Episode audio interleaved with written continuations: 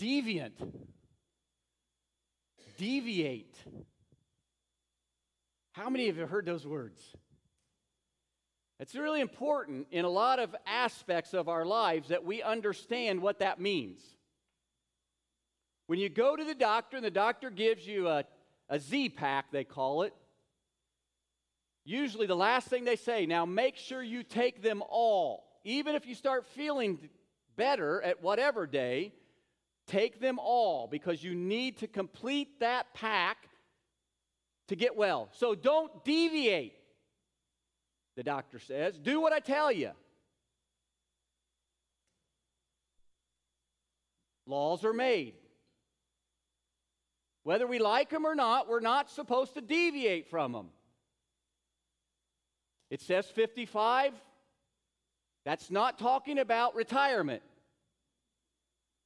That's the speed that has been determined by some professional somewhere that says that's safer than 65. We're not to deviate from it. Why? Because when we deviate from things, we start to get away from them, and the possibility and the larger risk ensues us to cause us problems. The fuel gauge on your car. It has an F for a reason. And the opposite from that is an E. It's there to give you a warning. Now, if you want to risk and deviate from the E, go have at it. Because there's a lot of circumstances that can change all that is filtered in there of when it starts to hit that E, and now in the newer cars, the light comes on. And what is our first thought? Well, I wonder how many miles I got. Well, you know, it really depends on you. How heavy of a foot you got, how fast you go, how slow you go, how many starts and stops. If you deviate from the E, you're just opening yourself up for the possibility of having a problem. We have deviated from the Word of God. And we must confess before God that we have deviated from His Word. Today, we're going to spend some time on something that seems so elementary, especially within the church, and yet the church is the one who deviated or allowed the deviations such that we have the chaos in our world that we do today.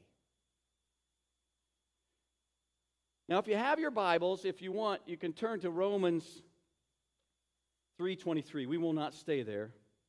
But we need to lay the groundwork before we get into the topic for this morning.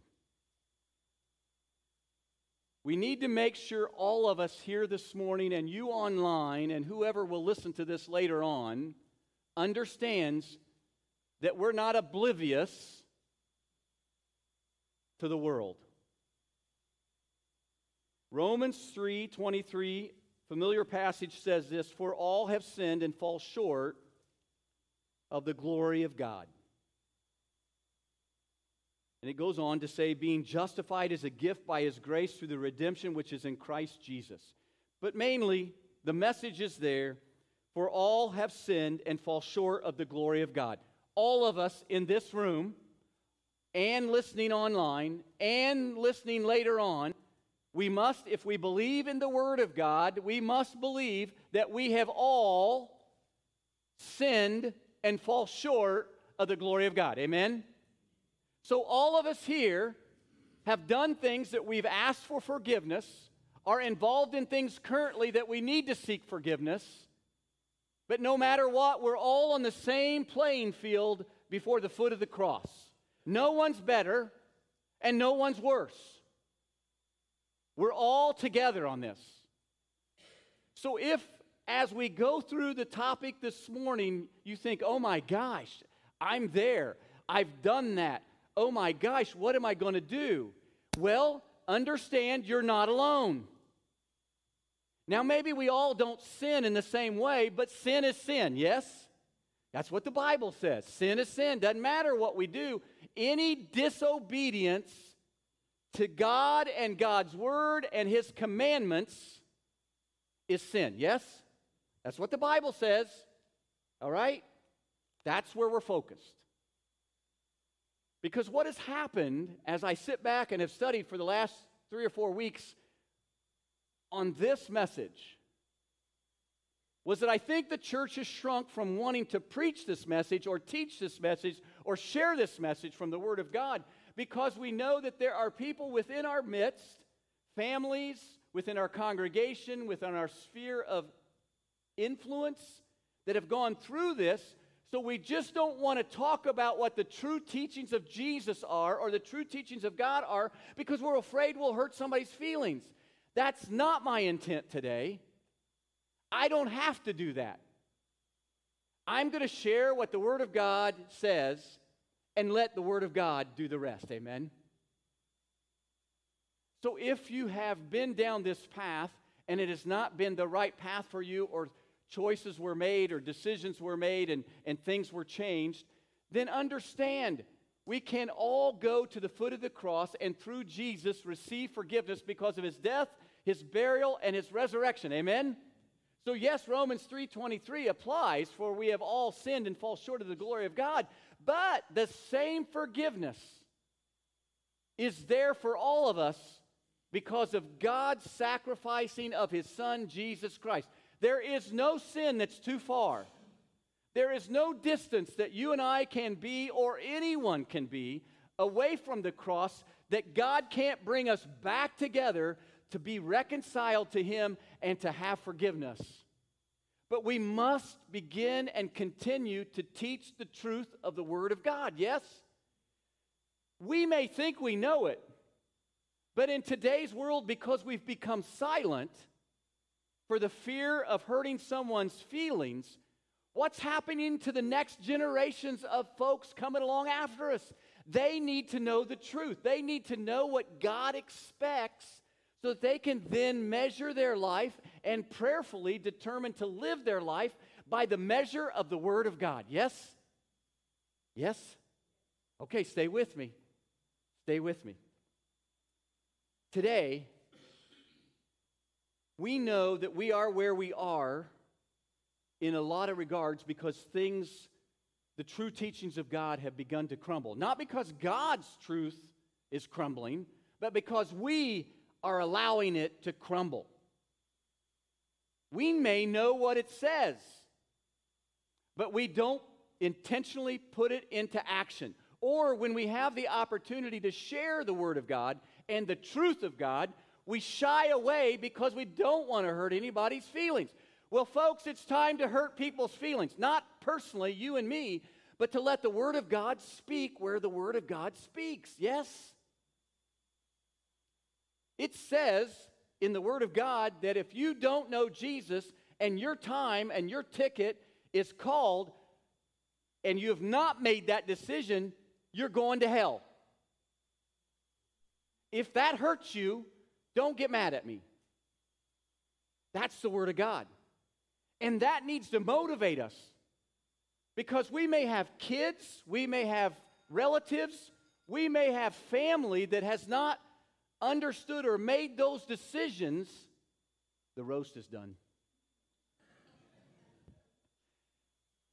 And we need to be scared enough with a righteous fear of God that we'll go out on that limb and share what the Word of God says and leave the consequences to be where they are in God's hands. Amen? We're going to talk about marriage today. Ah, Mark, we all know about that.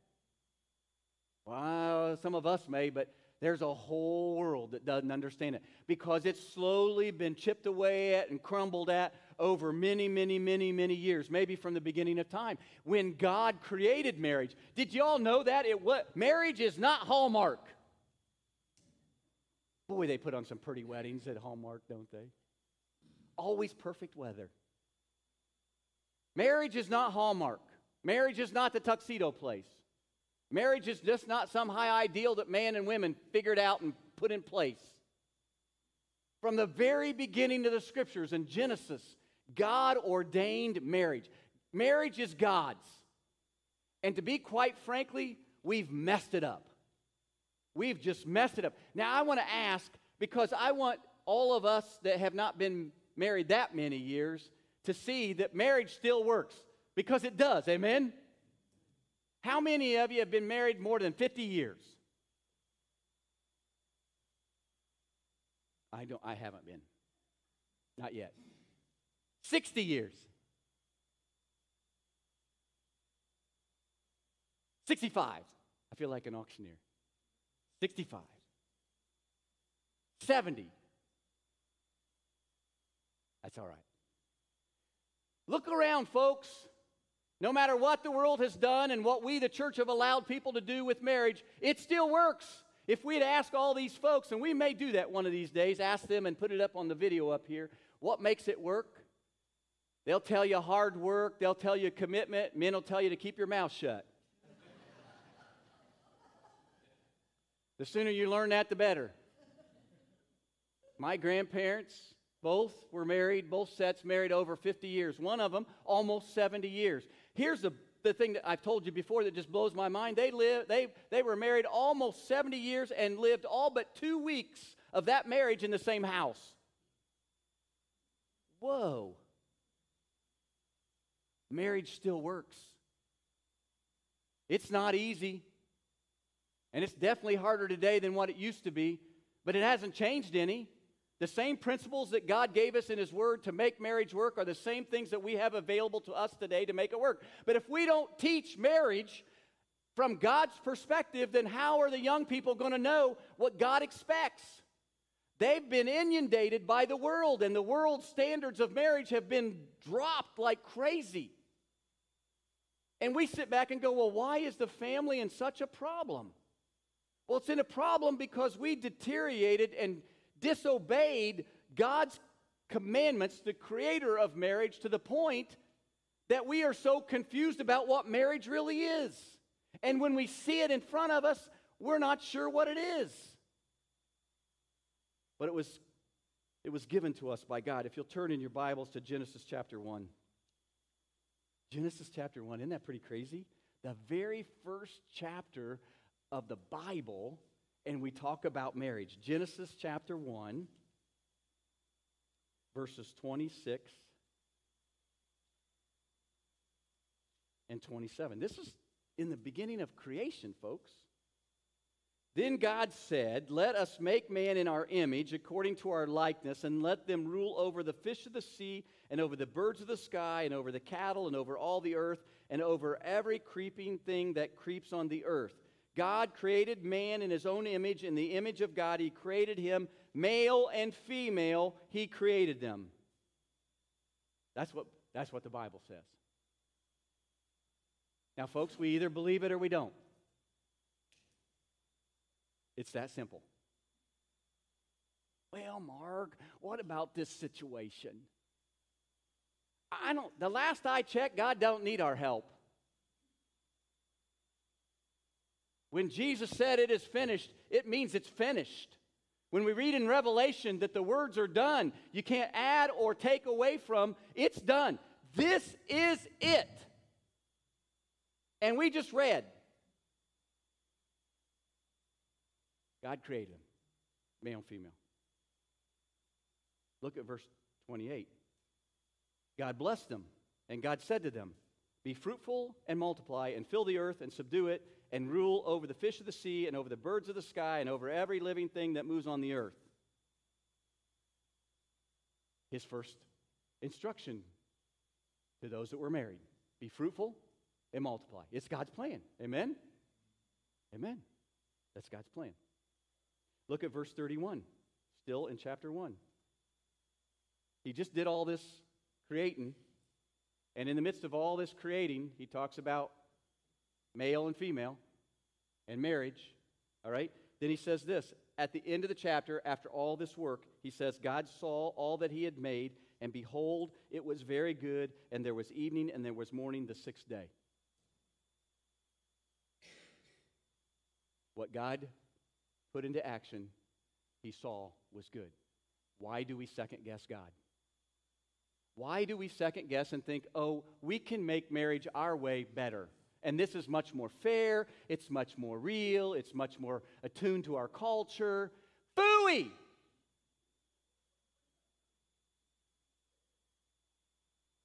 Anytime we are disobedient to the Word of God, anytime, we sin. God saw that this was good, and it's not for us to second guess. Look at Genesis chapter 2. Genesis chapter 2, verse 18. Now, understand this when you read the scriptures, and I think sometimes we forget this, is that you can be reading the scriptures and all of a sudden you'll read one chapter and you'll get to the next chapter and you say, wait a minute, we already did that in that chapter.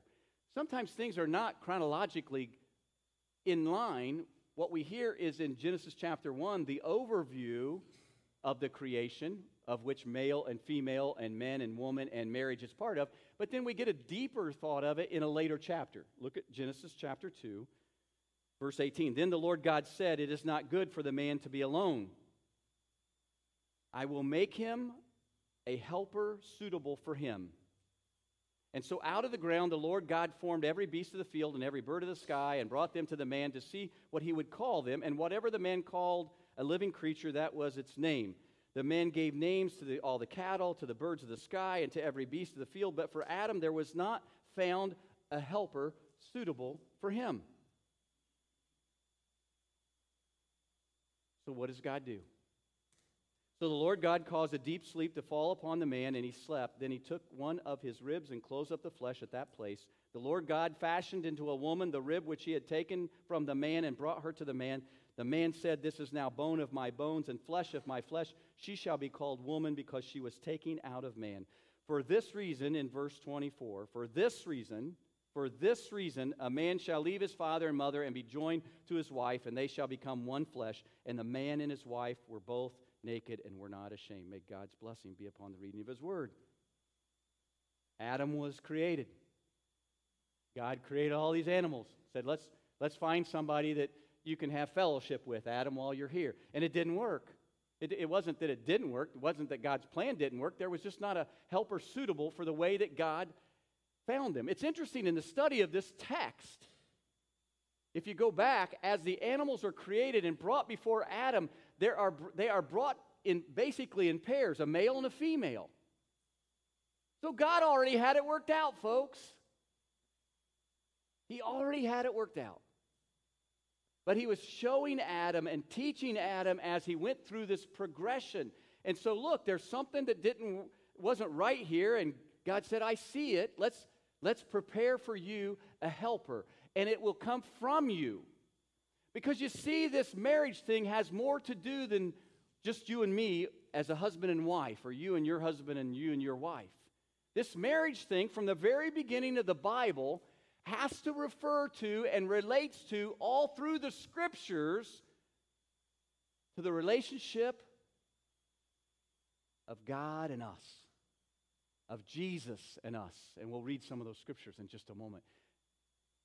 Right here, right now in Genesis chapter 1, we see how this is all part of a bigger plan. And that's why it's so important that we understand it and that we profess it and teach it and strive to live it in our lives. If you'll turn with me to 1 Corinthians chapter 7.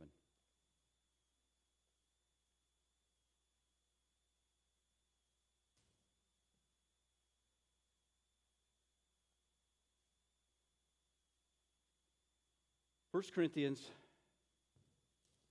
chapter 7, Paul teaches here on marriage.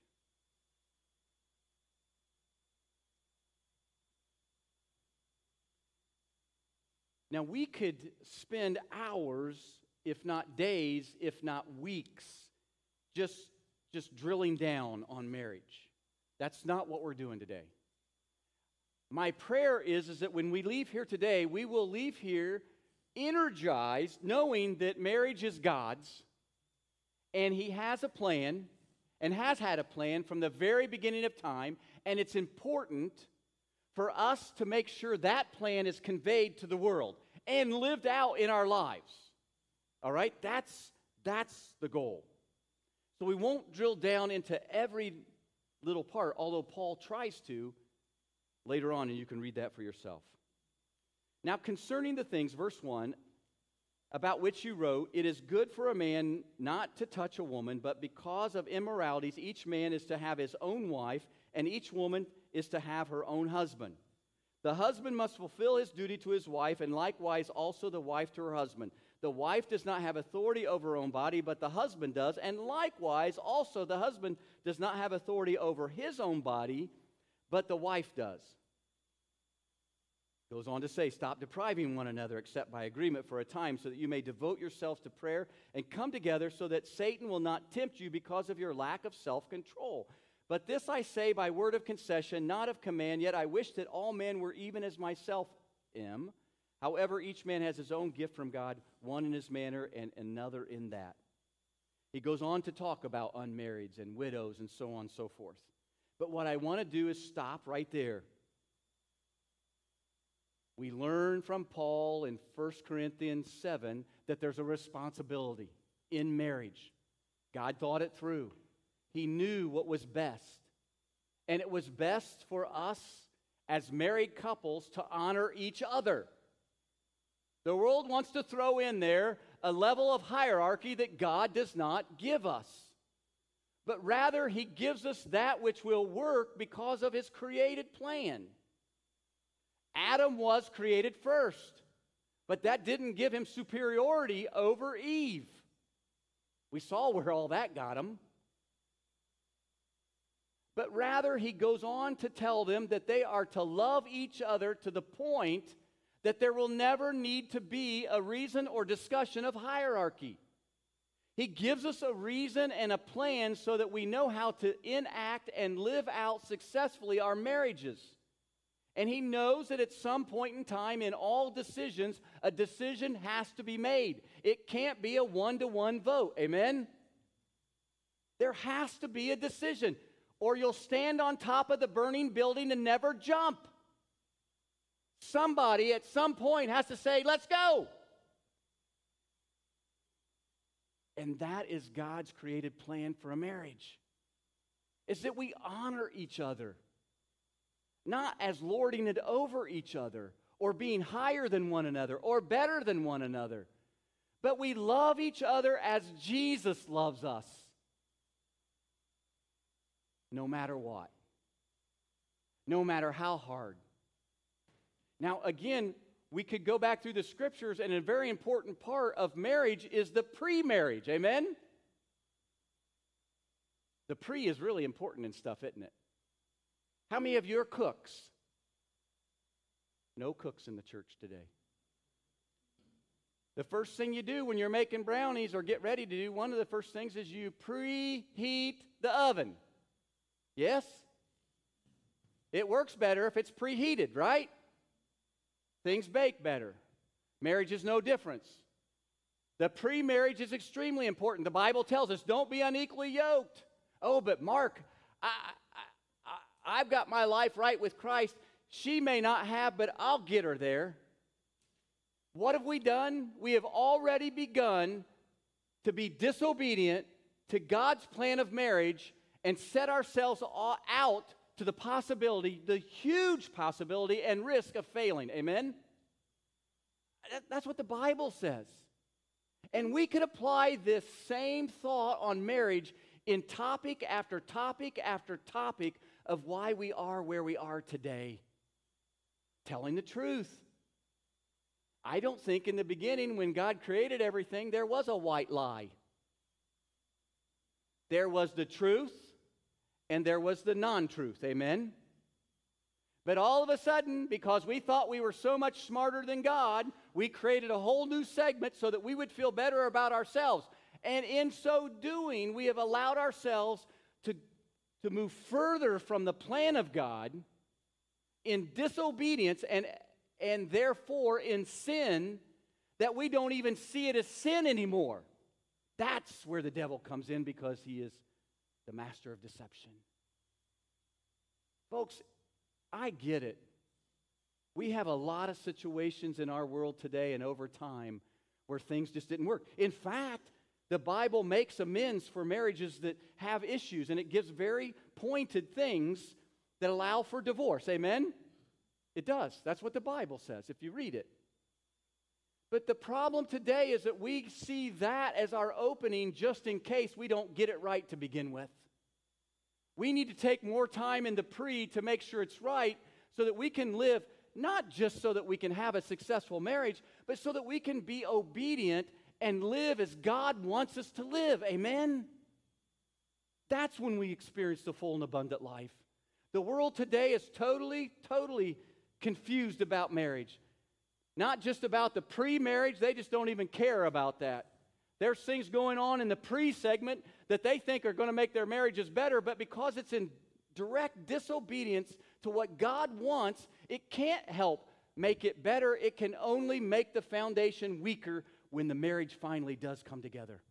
And I'm telling you, it's living together. Oh, I just need to get to know them. I'm going to tell you now, truth be, truth fact. Probably over 50%, maybe 70% of the marriages that I do today, folks lived together before or are living together currently. We talk about that, that that's not the way God would want it. I don't refuse to marry him because I think that's, the, that's a step in the right direction. But if they haven't gotten ready seriously based on the Word of God, then nothing's going to make sense. The, the most important decisions for the bride and the bridegroom prior to saying I do is making sure they said I do to Jesus, each individually on their own, not because of the other. Because if you have a foundation, Jesus, that's the equally yoked part, right? Now, it doesn't mean marriage is going to be perfect if you both got the equally yoked part right, right? How many of you had the equally yoked part right and it still had some ups and downs? Men, be careful. Lunch is on the table. See, I, I want us to be real because we have to be in the world in which we live. There are issues in the world in which we live. Amen? and their sin and their disobedience to God, but they're real.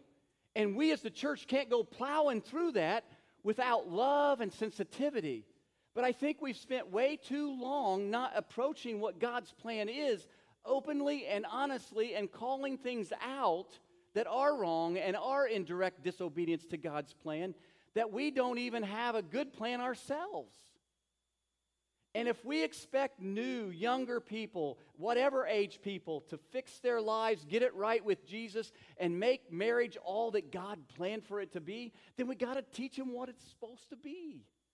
It's supposed to be two people, male, female, coming together, desiring to love each other beyond everything, no matter what happens. And if we've made mistakes in the pre part, what we need to do is right those mistakes. How do you right sin? How do you right sin? Confess it, repent, ask for forgiveness. I, am a little concerned on your slowness in response. It doesn't matter where you are, what you've done, what you haven't done. As we started out, we all are on the same playing field. We have all sinned and fall short. We can all have the same forgiveness from the same God, the Creator, if we but ask and have a repentant and a confession heart and then begin to live that life that God's called us to live. But if we don't have enough knowledge, if we don't have enough belief in the Word of God that this is true and still applies today, this still applies today, folks. This marriage plan is still God's plan for marriage today. We must honor each other. We must love each other. We must come together. And through the hard things and through the good things, we must give it to God. We must pray together. We must go to church together. We must have Bible study together. We must read the Word of God together. And we must surrender ourselves, as the New Testament says, ourselves to God so that He can work within us to make it right. Look at Hebrews chapter 13.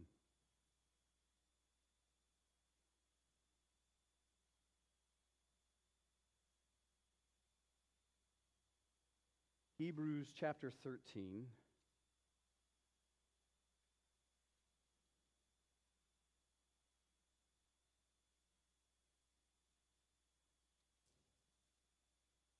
Hebrews 13, the whole chapter talks about the changeless Christ. Hebrews 13, verse 4 Marriage is to be held in honor among all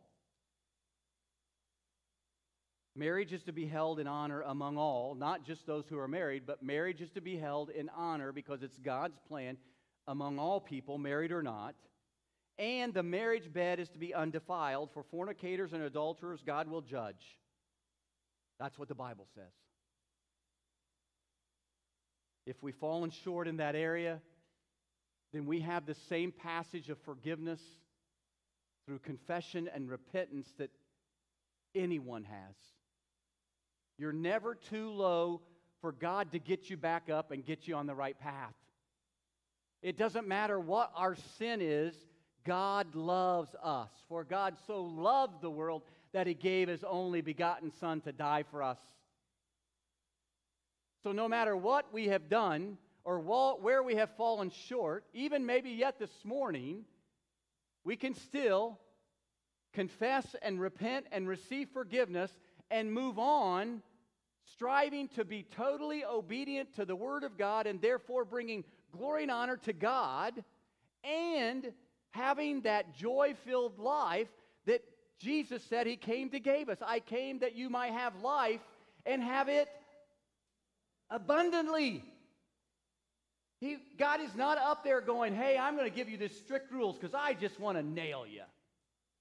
No, He wants us to have the best of every part of life. He wants us to have the best of when we're single. He wants us to have the best if we choose to be married. He wants us to have the best in our marriage life. He wants us to have the best as parents. He wants us to have the best in our life, in our jobs, in everything, because that's the loving God that created us.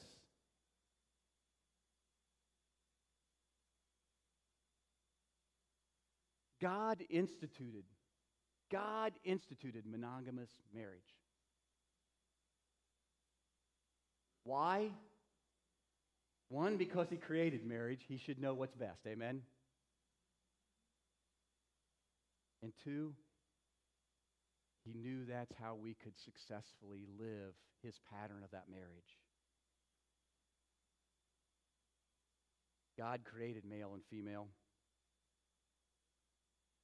It blows my mind, and yet it doesn't how, how we can be where we are today when we're so confused about the world's term gender. God created us, if so called, as Paul talks about, not everyone's called to be married. That we should leave our mothers and fathers and cleave to one another and become one flesh. Marriage is a divine origin. It's, it's to be sanctified. There is a sanctity in marriage. God's plan is one man, one woman, one flesh. Just as in the, in the New Testament we learn of, of things that were not in obedience to God in accordance with male and female relationships, those two, just like today, forgiveness is available for everyone because it, it's sin and all of us are there. Romans 3:23, yes. Scripture represents marriage as an earthly counterpart to the relationship between Christ and the church. Listen again. You see, this, this marriage thing is just not about God wanting to do us a favor. I'll tell you what, I love being single. How many of you love being single? I'm not sitting next to my spouse right now. I love being single. I did. It was fun. But I'm going to tell you what, it doesn't hold a candle to being married. Now, am I standing here before you to tell us that we have a 38 perfect years?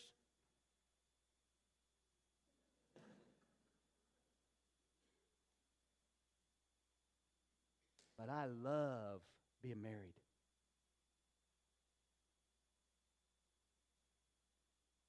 But marriage is not just about us.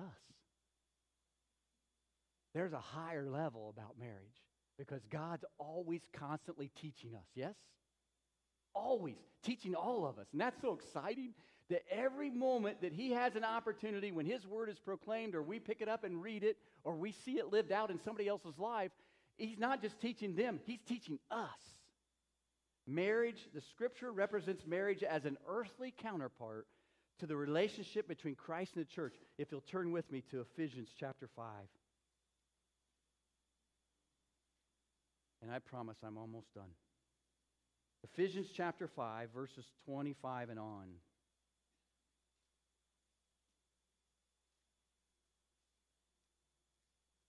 Here's some more of God's instructions. Husbands, love your wives just as Christ also loved the church. How much did Christ love the church?